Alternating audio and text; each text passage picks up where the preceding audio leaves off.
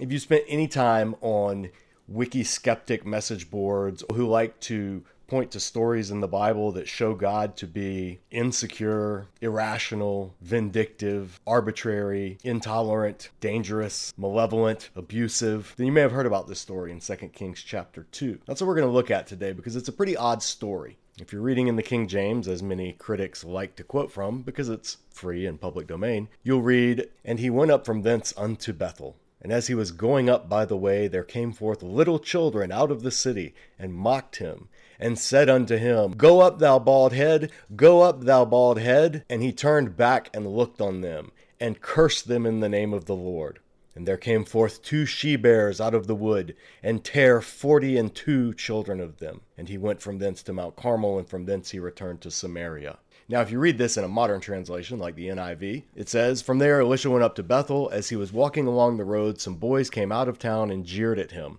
Get out of here, Baldy, they said. Get out of here, Baldy. Then he turned around, looked at them, and called down a curse on them in the name of the Lord. Then two bears came out of the woods and mauled 42 of the boys. That is not your average Sunday school story. How many of you even knew this story was in the Bible? A lot of people don't get back into the Old Testament books, certainly not the books of Kings, but it's right there. And this Bible verse has been a source of embarrassment to people for centuries, probably longer, millennia. Why would God send bears to eat 42 children innocently laughing at an old bald man? That doesn't make any sense. Is that the kind of God we serve? Is this the God of the Bible? Before we start critiquing or theologizing, a good rule of thumb is to always make sure that we actually understand what the original author of the original text actually wrote and how it would have been received by the original audience. Only then can we jump in and say, what does this mean to us today? This text is a great example of why, when studying the Bible, you should never rely on just one English translation. Even the best translations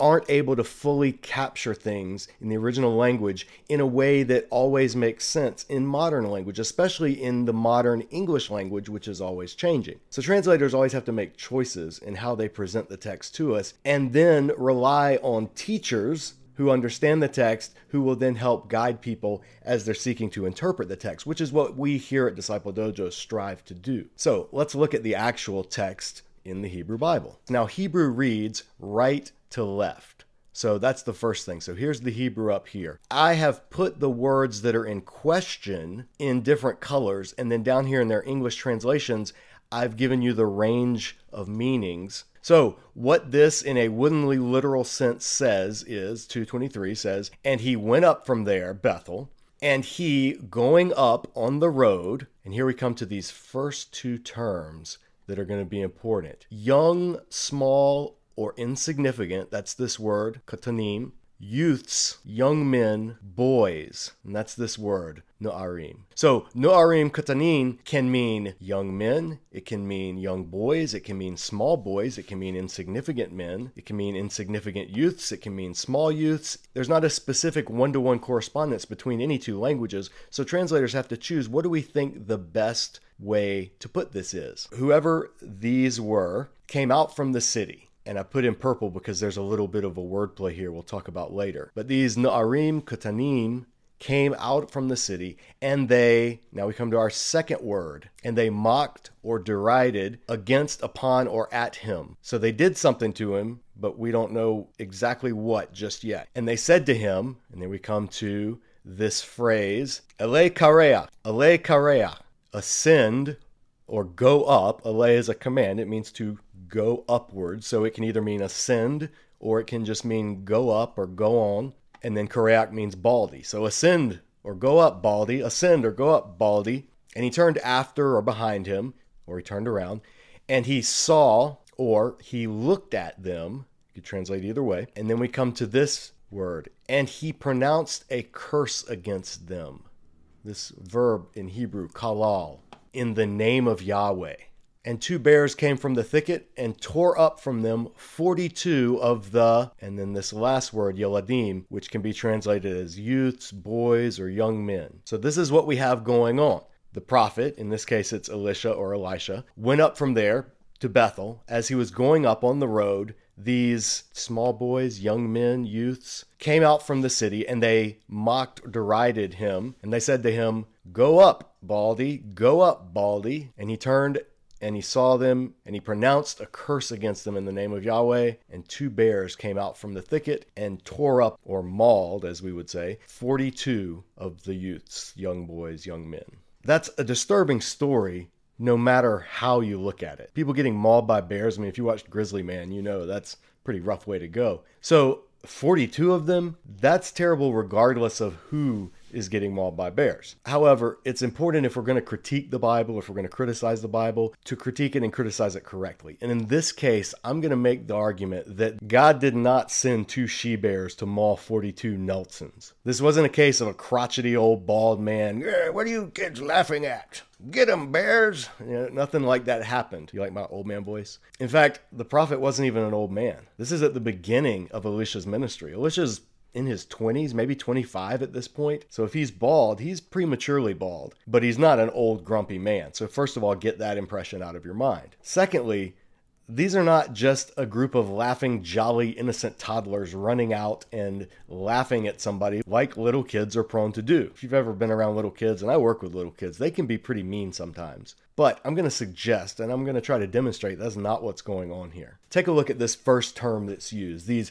Na'arim Katanim. What are these small boys, small children, small youths, young men. What which is it? Well, let's take a look at where these terms are used elsewhere in scripture. That's always a good rule of thumb. If you come across a word that you don't know exactly how it should be treated, then see how it's used elsewhere in the Bible. So this word in Hebrew is na'ar, the first one, and in the Septuagint in the Greek, it's Paidarion is the word that the Septuagint authors use to translate it. And often it has the meaning of young man, like really often. Take a look. In Genesis 14 24, the word is used to describe Abraham's fighting men. When Abraham gets back from a successful battle, he says, I will accept nothing but what my men have eaten and the share that belongs to the men who went with me. Now, these men are his fighting men, his, his Hebrew samurai, as we say in the podcast where we teach on this passage. These are the men, the, the couple of hundred men that were basically retainers to Abraham. They were his servants, they were his fighting men,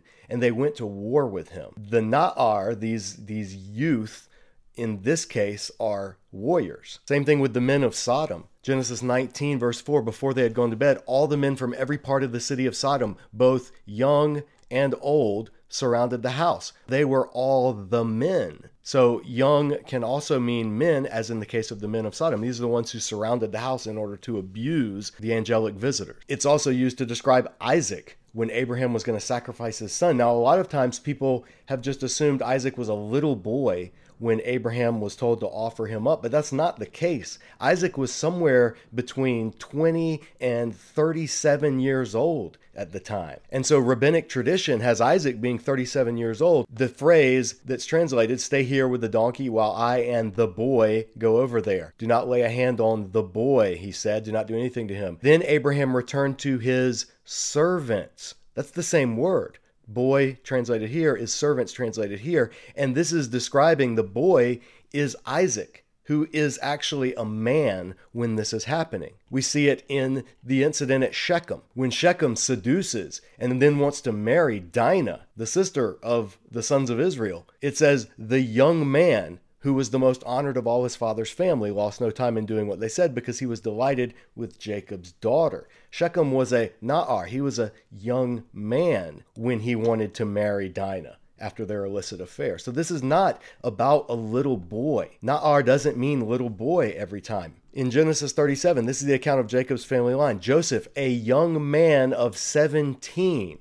So here's the phrase again young man, he's 17 years old. And then in Genesis 41, this is the prisoners telling Pharaoh about Joseph. They say, A young Hebrew was there with us. And it uses the word again, young, Na'ar. A young Hebrew was there with us, a servant of the captain of the guard. So Joseph, during all of his years in Pharaoh's dungeon, was a Na'ar, a young man. When the Israelites get to Mount Sinai in Exodus 24, it says, Then he, Moses, sent young Israelite men and this is what the word Na'ar. And they offered burnt offerings and sacrificed young bulls as fellowship offerings to the Lord. These are young men in the Israelite camp. They're old enough to sacrifice bulls That's something toddlers or adolescents aren't going to be doing. That's man's work. In Exodus 33, the Lord would speak to Moses face to face as one speaks to a friend. Then Moses would return to the camp, but his young aide, Joshua, son of Nun, did not leave the tent. So Joshua was a young man, a Na'ar. Same thing with the spies of Jericho in Joshua chapter 6. So the young men who had done the spying went in and brought out Rahab. Young men. They weren't little boys. Boaz asked the young man. That's what it actually, this word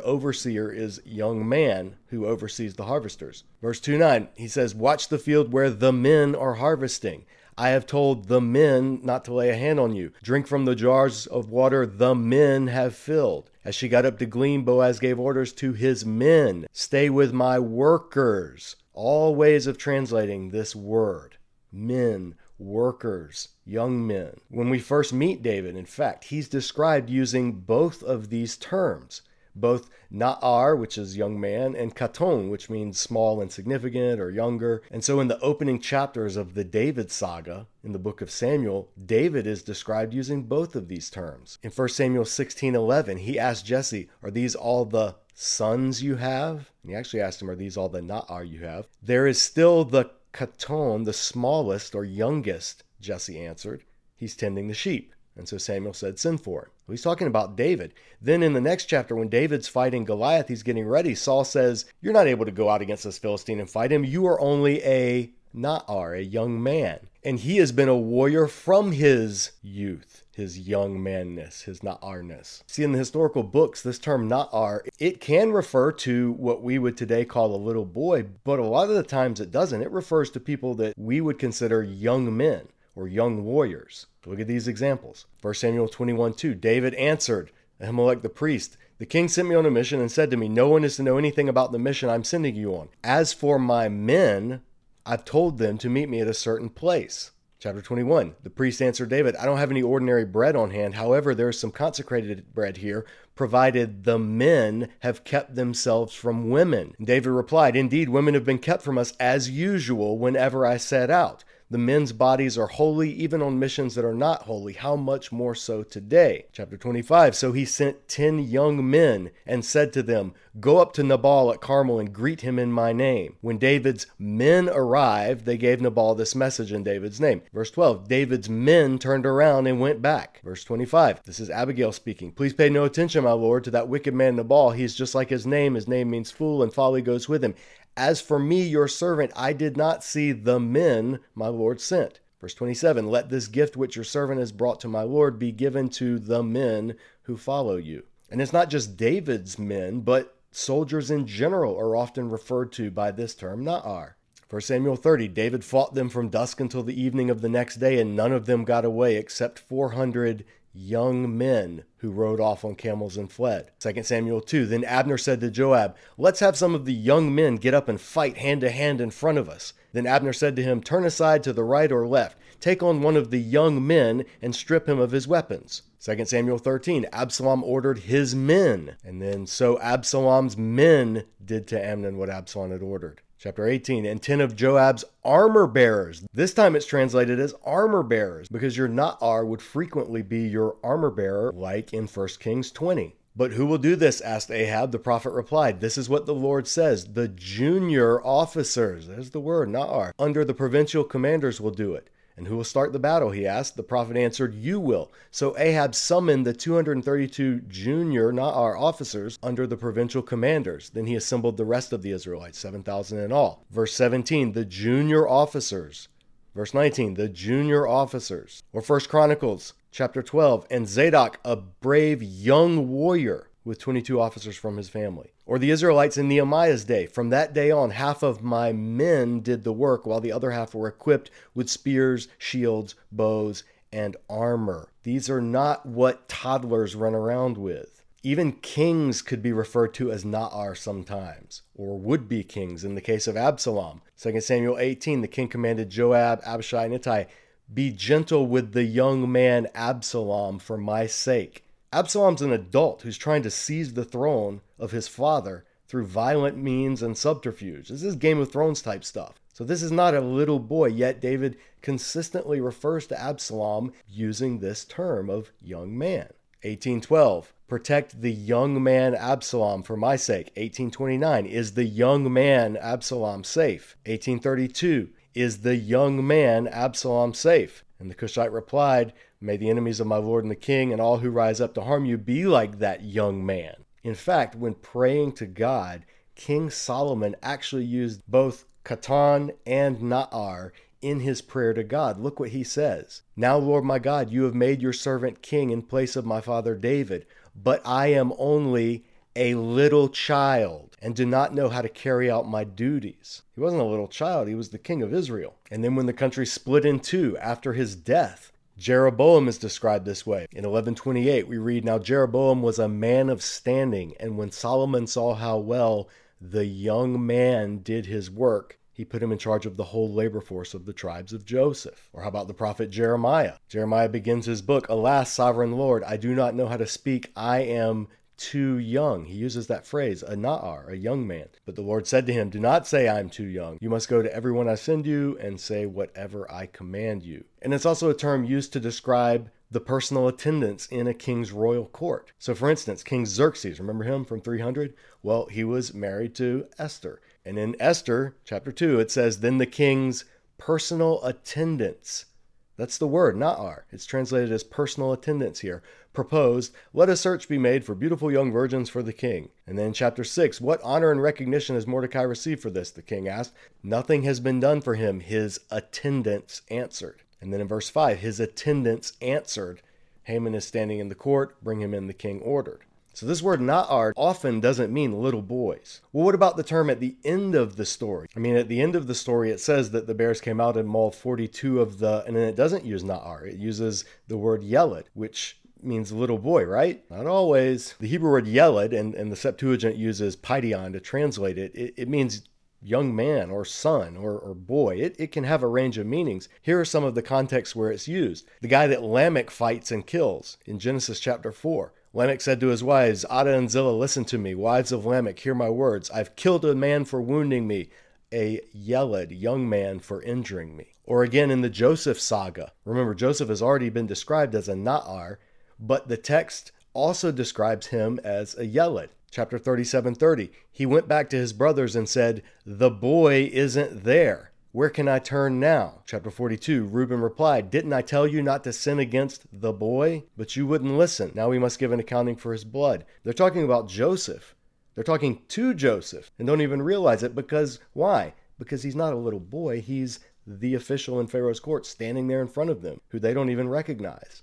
He's a man. Or after Solomon's death, his son Rehoboam, who's going to take over the throne of Israel, well, he's surrounded by these cronies, these advisors, this entourage of his boys that he grew up with. And so when he faces his first crisis as king, he makes a decision and he doesn't listen to the older men, but instead he listens to these young bucks and they give him terrible advice, which ends up destroying the kingdom. But look how they're described. But Rehoboam rejected the advice the elders gave him and consulted the young men who had grown up with him and were serving him. The young men who had grown up with him replied. Then he followed the advice of the young men. And then the parallel account in Second Chronicles chapter 10. Rehoboam rejected the advice of the elders gave him and consulted the young men. The young men who had grown up with him. He followed the advice of the young men. It's also the term used in the book of Ruth to describe Naomi's adult sons who were married to Ruth and Orpah. Ruth chapter 1 verse 5. Both Mahlon and Chilion also died and Naomi was left without her two sons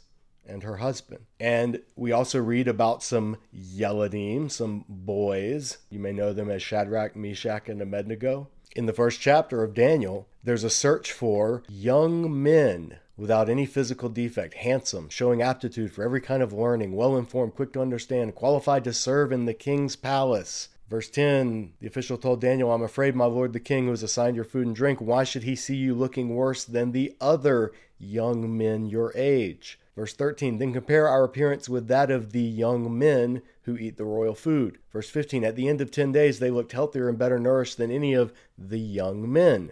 Verse 17 These four young men God gave knowledge and understanding of all kinds of literature and learning. So both Na'ar and Yeled, both of these terms have a wide range of meaning. And both of these terms are often, frequently used to describe what we would call teenagers, 20 somethings. I mean, anywhere from 13, 14, all the way up to 30 something can be described using both of these terms. This is actually one of the decisions that the NIV 2011 made that I don't agree with. I think the NIV 1984 had the better reading that preserves the ambiguity in this passage. The 2011 reads, as they were walking along the road, some boys but the NIV 1984 reads Some youths, and two bears came out of the woods and mauled 42 of the youths. It's always youths. So, just like in so many other places in the historical books, particularly the books like Kings and Samuel and Chronicles, these young men, these insignificant youths, are actually men of fighting age, most likely. I mean, at the earliest, they would be what we'd call early teenagers, which in the ancient world were old enough to marry and take on the law and be considered adults. They're not the town elders, they're not seasoned men, but they're certainly not toddlers or even adolescents. These are the Na'arim, these are the young men of the town. See, in popular recountings of this story, this is what we picture. What's probably closer to what's actually happening would be something like this or this. These aren't just little boys out laughing and having a good time. This is a crowd of young, mocking men. And we know that there's not just one or two of them because when the bears do the attacking, 42 of them are attacked. And we don't know if that means the bears actually mauled, tore apart, killed 42, or if the bears just attacked the crowd and 42 of them got injured in the process. We don't know. But 42 is a big number. That's a significant number of young men, youths, coming out of a town that already has a history, which we'll get into in a future video, to confront a brand new young prophet, most likely around their same age, and to mock him after the events that have just happened in this story. But what did these young men actually do? Did they just laugh at him like, haha, you're bald? Or did they do something else? Well, their words are important. The text says that they mocked him, and it uses this word,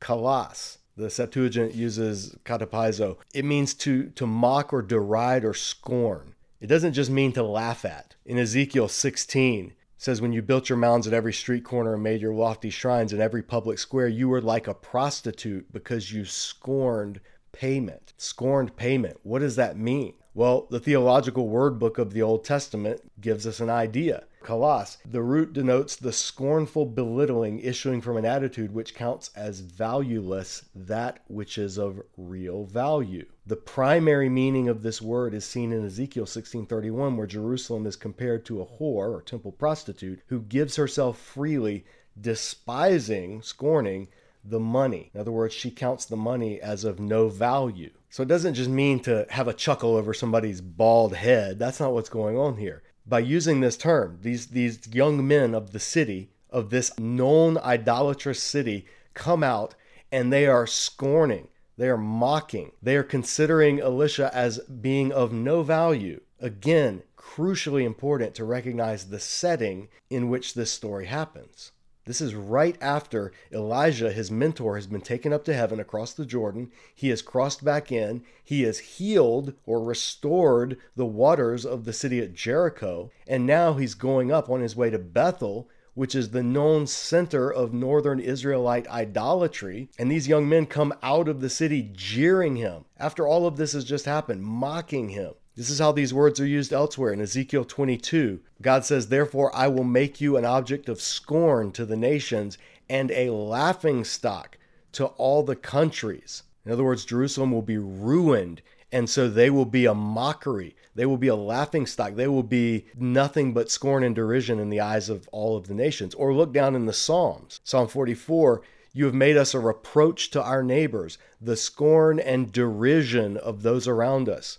Or Psalm 79, we are objects of contempt to our neighbors, of scorn and derision to those around us. And the Septuagint of Jeremiah chapter 2, and the sons of Memphis and Taphnes used to mock you. So kalas doesn't mean just have a laugh at or joke around with. There's no sense of joking in this verb. This is a sense of scorn, derision, mockery. And these young men of the city are heaping this upon the newly appointed, freshly minted right out of miracle working young prophet Elisha, this is how he's being encountered. These young men should have known better. Did God send bears to maul little kids for laughing at an old man's bald head? No. What actually happened, he went up from there, Bethel, and he was going up on the road, and young men came out from the city, and they mocked or derided him.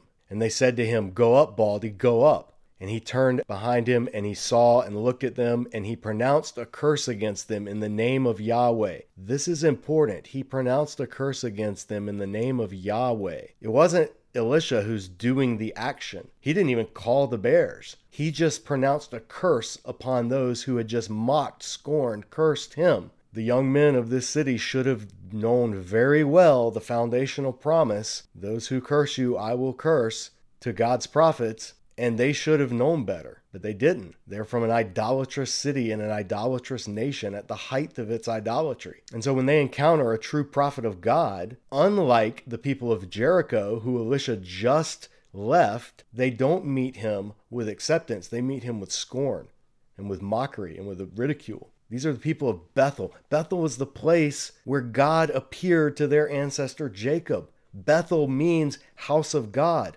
Bethel was a religious center in Israel during the patriarchal and even the period under Joshua. The young men of Bethel should absolutely have known don't mock anyone, but especially not a prophet of God. This flies in the face of every notion of ancient Near East hospitality, even modern Middle Eastern hospitality. This is not schoolyard taunting. This is utter rejection of someone, not even on religious grounds, but just on the grounds of normal rules of hospitality in an honor and shame culture. And this was at a key moment in Israel's history. The northern kingdom was teetering on destruction because of their ongoing rebellion and their ongoing apostasy. And now they're encountering an actual, genuine prophet of God, the successor to Elijah. And this is their response. And so in a very Lex Talionis type way, just as the young men came out from the city, Min Ha'ir, so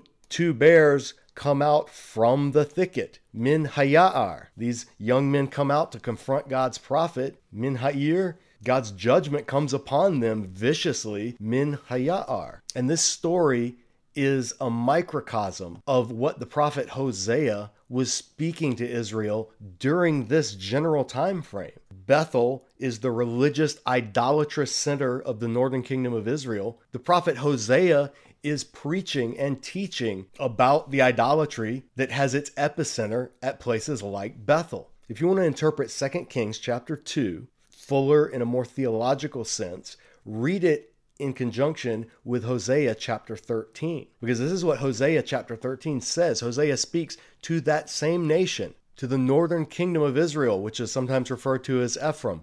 When Ephraim spoke, people trembled. He was exalted in Israel, but he became guilty of Baal worship and died. This is the northern kingdom that Hosea is predicting the destruction of, showing that it is the judgment that they are receiving because of breaking the covenant God made with them at Mount Sinai. We'll talk about this in a future video, I promise. But if you followed along the Disciple Dojo podcast, you should be very familiar with the Sinai covenant and the covenant curses that come from breaking the covenant, which the people of Ephraim, the people of Israel, have been doing brazenly for generations at this point. Now they sin more and more. They make idols for themselves from their silver, cleverly fashioned images, all of them the work of craftsmen. It's said of these people, they offer human sacrifices. They kiss calf idols. Therefore, they will be like the morning mist, like the early dew that disappears, like chaff swirling from a threshing floor, like smoke escaping through a window. The judgment's going to come, they're going to be no more. They're going to evaporate. They're going to blow away like smoke or like chaff. Why? Because they were doing things like human sacrifice, bowing down and worshiping golden calf idols. Jeroboam installed a golden calf idol at Bethel. It was the heart of idolatry in the northern kingdom. And so the young men that come out of the city to confront the prophet are the fruit of that idolatry that's been going on for generations and it's reaching its breaking point. And the sign of Elisha and his encounter with those young men should have been a wake up call to that entire region, but instead it wasn't heeded. And Hosea gives us the commentary. But I've been the Lord your God ever since you came out of Egypt. You shall acknowledge no God but me no Savior except me. I cared for you in the wilderness, in the land of burning heat. When I fed them, they were satisfied. When they were satisfied, they became proud and they forgot me. Here's the key. So I will be like a lion to them. Like a leopard, I will lurk by the path. Like a bear robbed of her cubs, I will attack them and rip them open. Like a lion, I will devour them. A wild animal will tear them apart. You are destroyed, Israel, because you are against me, against your helper. Now, for what helper means, go ahead and click on this video right here and listen to our very own Professor Diana at Superhero Seminary explain that. But this incident is not teaching that little boys who laugh at old bald men deserve to get mauled by bears. That's a gross caricature of this passage. You have to completely remove it, not only from its literary context. Well, first you have to translate it in a particular way, in the worst way imaginable. Then you have to remove it from its literary context. Then you have to remove it from its theological covenant context. But it was never meant to be treated that way in the first place. This passage exists in a setting and it has a reason for using the phraseology that it uses. So, is this a disturbing story? Yeah, Absolutely, it's a disturbing story.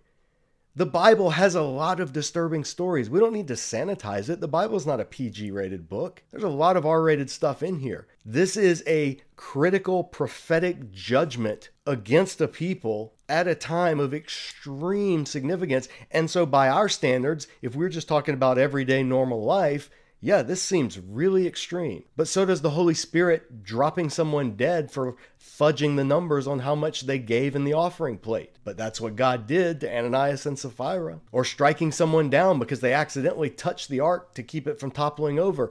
But that's what Uzzah found out when he transgressed the bounds of God's holiness at a key moment in Israel's history. See, sometimes God acts in specific ways that we find disturbing, but there is theological significance to why he's acting that way. And ultimately, we have to do what Abraham did all the way back at the beginning when he was told what God was going to do in this first judgment account against the men of Sodom, the young men included. And he said to God, Will not the judge of all the earth do what's right? See, God alone is the one who has the right to perfectly judge anyone. Only God can judge in the ultimate final sense. And so, we, when we come to stories like this, should they disturb us? Yeah, for sure. But let's make sure they disturb us in the right way. Let's not be disturbed by something the Bible's not saying. And the Bible's not saying that God sent bears to maul little boys who laughed at an old man's bald head. The Bible's saying that the wicked people of the idolatrous center of the northern kingdom that was on its way teetering on the brink of destruction,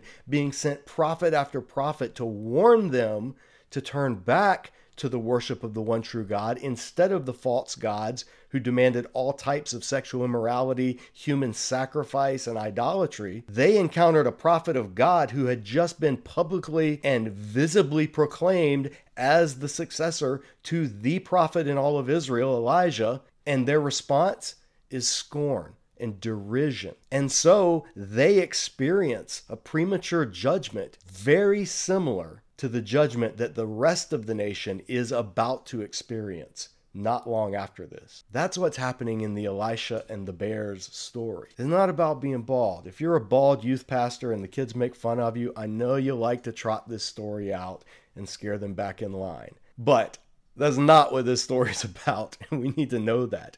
If you're looking to critique the Bible for being barbaric and God being capricious and arbitrary and intolerant, fine attack it all you want, but just make sure that you're not attacking a straw man. Make sure you're attacking the actual text of Scripture and engage with it in a way that its own authors would accept who wrote this story and included it in there. One of my favorite Old Testament scholars, Christopher Wright, talks about this passage and others like it in his book, Old Testament Ethics for the People of God. This is actually going to be the next Disciple Dojo book giveaway. We just gave away a copy of the Filament Study Bible.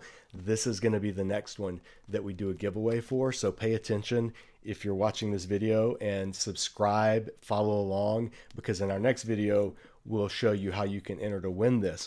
But in Old Testament ethics for the people of God, Christopher Wright notes some of the scholars like David Penchansky who point to this story and others like it and they reveal God as insecure, irrational, vindictive, dangerous, malevolent, and abusive. And then Wright goes on to say there's certainly a desperate seriousness about these biblical stories and others like them.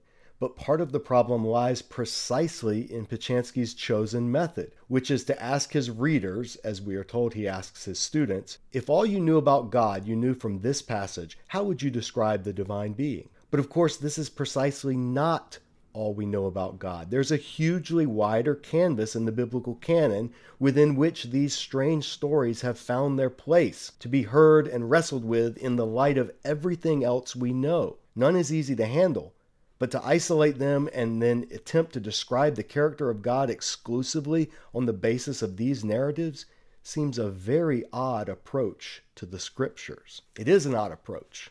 It's a disingenuous approach. It's like pointing to the use of the N word in Huckleberry Finn as evidence that Mark Twain was a raging racist. When in fact, if you read Huck Finn, Mark Twain is actually undermining the entire concept of slavery throughout the book. But if you just grab a passage, a conversation between Huck and Jim on the raft, you're going to come away thinking this guy belongs in the Klan. So we have to read whether it's modern literature like Mark Twain or whether it's ancient literature like the book of Second Kings. We have to read the text in its full context.